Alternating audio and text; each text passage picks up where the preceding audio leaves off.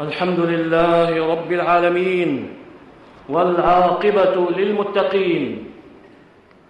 أحمده سبحانه، وأشهد أن لا إله إلا الله وحده لا شريك له الملك الحق المبين، وأشهد أن نبينا وسيدنا محمدًا عبد الله ورسوله للعالمين. اللهم صل وسلم على عبدك ورسولك محمد وعلى آله الطاهرين، وارض اللهم عن صحابته أجمعين والتابعين ومن تبعهم بإحسان إلى يوم الدين. أما بعد، فاتقوا الله عباد الله، وتزودوا ليوم المعاد بغير زاد بخير زاد، وتزودوا ليوم المعاد بخير، ولا يغرنكم بالله الغرور.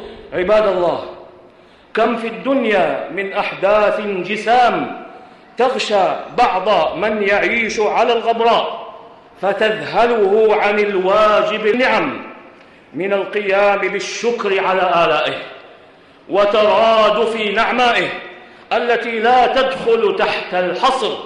وإن تعدوا نعمة الله لا تحصوها، إن الله لغفور رحيم.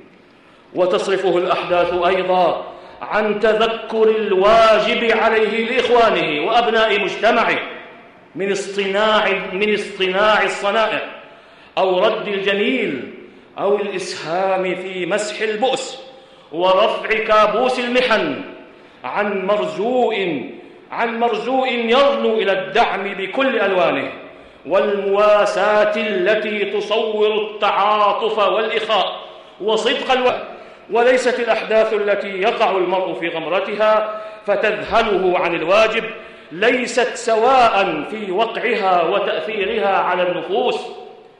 فالفقر والمرض وجوائح الزمان وصروف الليالي وفواجع الأيام في مختلف ألوانها، بما فيها الصراعات الدامية والاضطرابات المدمرة، كل أولئك نموذج لما يقع للمرء من أحداثه عن الواجبات وتصرفه عن المهمات، وتبدد أوقاته وتضيع عمره. وإذا كان بعض من يعيش على الغبراء تذهله حوادث الزمان عن واجبه نحو ربه ونحو نفسه ومجتمعه، فإن بعضا آخر من الناس ربما كان السواد الأعظم في منجاة من هذه الغمرة من الأحداث، ينام ملء موفور الحظ بوفرة الصحة وبسطة النعيم وهدوء البال وسلامة الحال، والفراغ الذي لا ينغص صفوه عمل مرهق أو يكدره إدامة فكر في رزق عيال.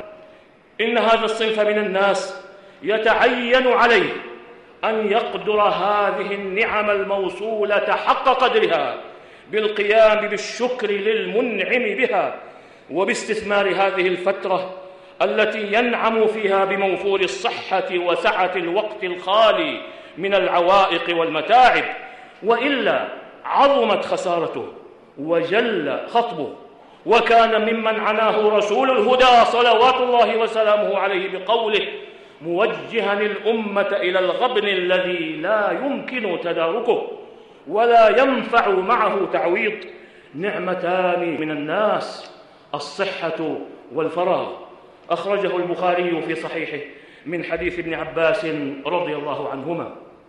والغبن هو النقص والبخس، ولا يجعل أحد ذلك في حسابه إلا أن يكون ضعيف الرأي فاسد التصور، ذلك أن الجبلة التي طبع عليها البشر دائبة على حفزهم إلى كسب المغانم كل مجال، وإلى استباق ميادين الكفاح دون خمول أو كلل. فإذا وجد بين الناس من يسقط من حسابه اقتناص المغانم ويستنيم عن طلب الكسب لصالحه، كان بحق ضعيف الرأي فاسد التصور. وإن أشد من هذا الفريق ضعفًا في الرأي وفسادًا في التصور من يحرز في حوزته كسبًا أو يحصل هدر مدر دون إفادة منه أو عمل على استدامته ليطول أمد الاستمتاع به وللحظوة بخفض العيش ورغده في ظلاله. وليس أعظم كسبا يا عباد الله ولا أجل نعمة ولا أفضل ربحا من لباس ثوب الصحة ضافيا واستدامته متماسكا دون ندوب تهلهله أو فتوق تمزقه. لذا كان من أصالة الرأي ورجاحة العقل أن يعنى من كساه الله ثوب الصحة سابغا أن يعنى به، وللعناية به تتجه كلها نحو غاية واحدة هي الشكر للمنعم بالعمل بطاعته واستفراغ الجهد فيها واستعمال الطاقة واغتنام فرصة الشباب في استباق ميادينها مع مجاهدة النفس ولجمها عن النزوات وكفها عن الشطحات، فإن كل أولئك من الشكر الواجب الذي تستدام النعمة به وتحفظ به الصحة. وإذ تأذن ربكم لئن شكرتم لأزيدنكم ولئن كفرتم إن عذابي لشديد.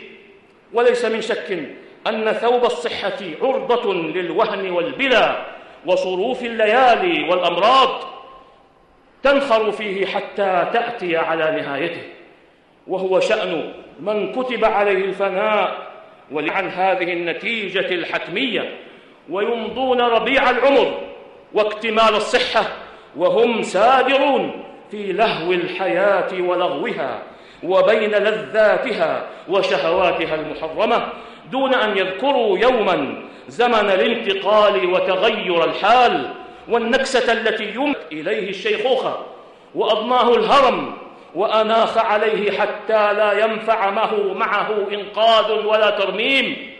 فأولئك ممن غبن الغبن الفاحش الأليم وتجنى على نفسه ولم يعد العدة ليوم الشدة، يوم يعجز بحكم ضعفه وانحلال قواه ووهنه عن القيام بالواجب المفروض عليه من شعائر دينه. وثمة فريق آخر يلتقي مع الفريق الأول في الغبن لأنه أيضا ضعيف الرأي فاسد التصور، إذ قد وهبه الله نعمة فراغ الوقت من الشواغل وخلو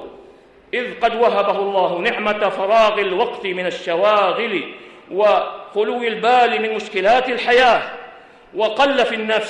وقل في الناس من يستكمل هذه النعمة فيصفو له زمنه وتخلو منه مشاغله. وذلك أن نعمة الفراغ تتطلب البسطة في الرزق والأمن.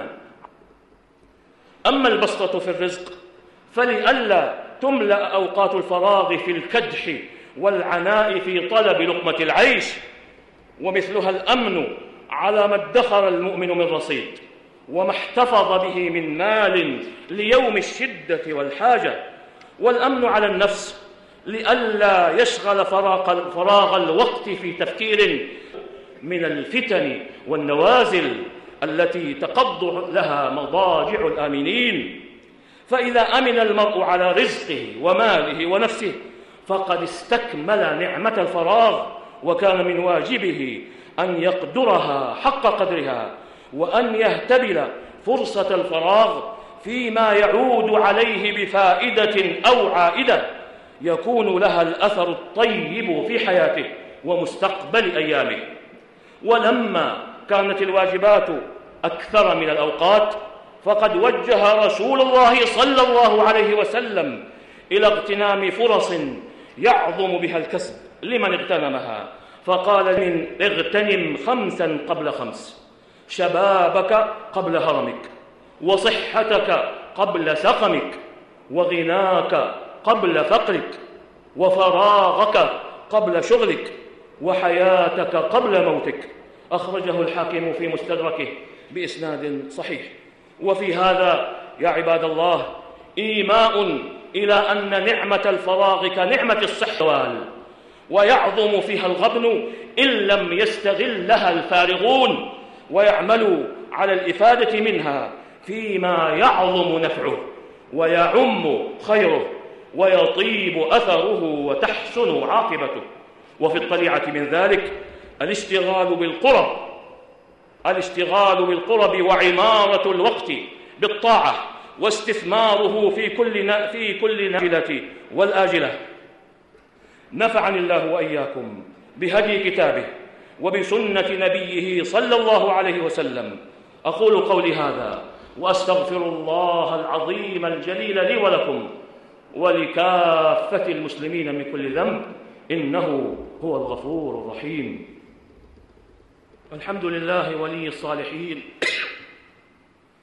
أحمده سبحانه وأشهد أن لا إله إلا الله وحده لا شريك له معز المؤمن، وأشهد أن سيدنا ونبينا محمدًا عبده ورسوله إمام المرسلين وخاتم النبيين. اللهم صل وسلم على عبدك ورسولك محمد وعلى آله الطاهرين وصحابته الطيبين والتابعين ومن تبعهم بإحسان إلى يوم الدين.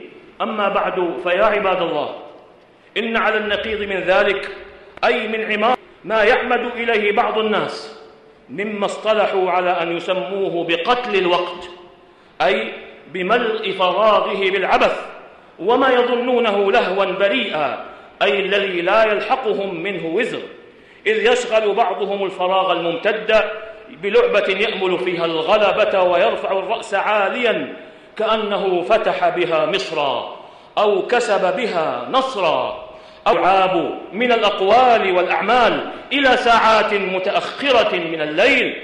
وما أكثر ما تتصرم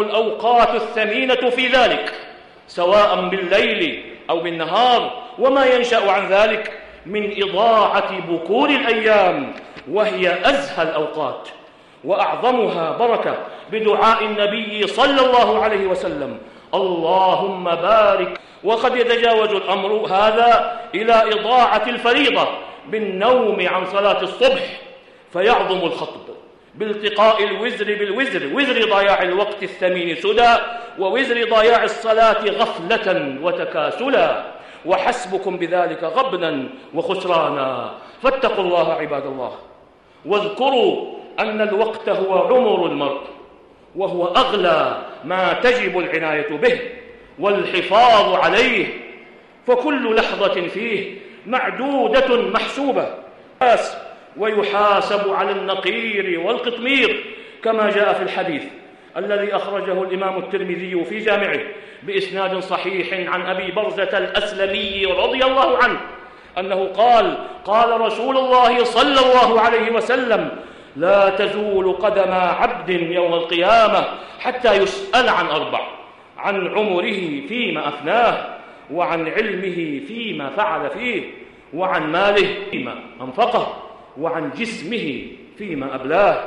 وفي رواية للبيهقي رحمه الله من حديث معاذ بن جبل رضي الله عنه عن النبي صلى الله عليه وسلم أنه قال: ما تزال قدم عبد يوم القيامة حتى يسأل عن أربع: عن عمره فيما أفناه، وعن شبابه فيما أبلاه، وعن ما وفيما أنفقه، وماذا عمل فيما علم.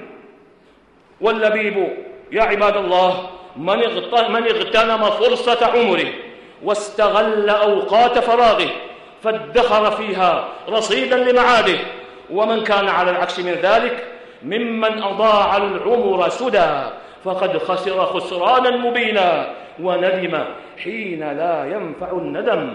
ألا وصلوا وسلموا على خاتم رسل الله، فقد أمرتم بذلك في كتاب الله، حيث قال الله: إن الله وملائكته يا أيها الذين آمنوا صلوا عليه وسلموا تسليما.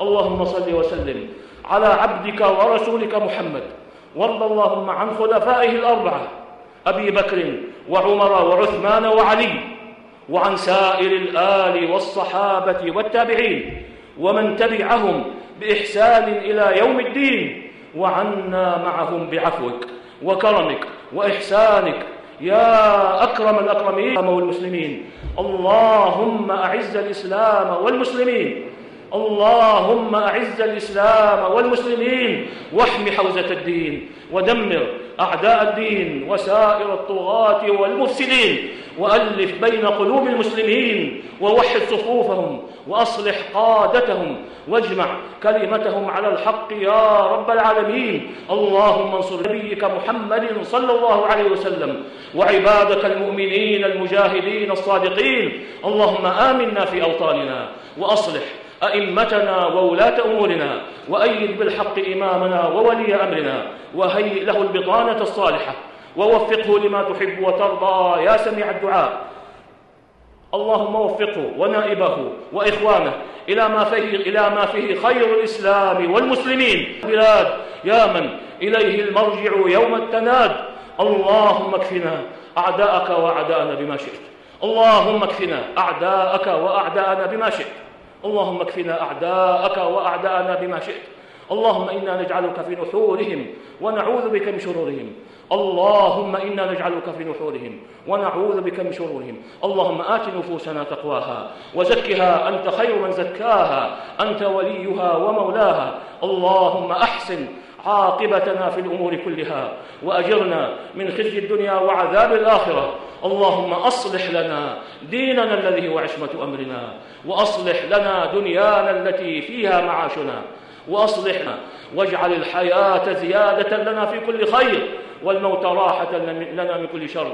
اللهم احفظ المسلمين في كل ديارهم، اللهم احفظ المسلمين في كل ديارهم، اللهم احفظ دماءهم، اللهم احفظ دماءهم وأعراضهم وأموالهم، وأصلح ذات بينهم، وقنا وإياهم شر الفتن. اللهم قنا وإياهم شر الفتن ما ظهر منها وما بطن. اللهم احفظ المسلمين في جمارهم يا رب العالمين. اللهم اشف مرضانا وارحم موتانا وبلغنا فيما يرضيك آمالنا. ربنا ظلمنا أنفسنا، وإن لم تغفر لنا وترحمنا لنكونن من الخاسرين. ربنا آتنا في الدنيا حسنة وفي الآخرة حسنة وقنا عذاب النار. وصل اللهم وسلم على نبينا محمد وعلى آله وصحبه أجمعين، والحمد لله رب العالمين.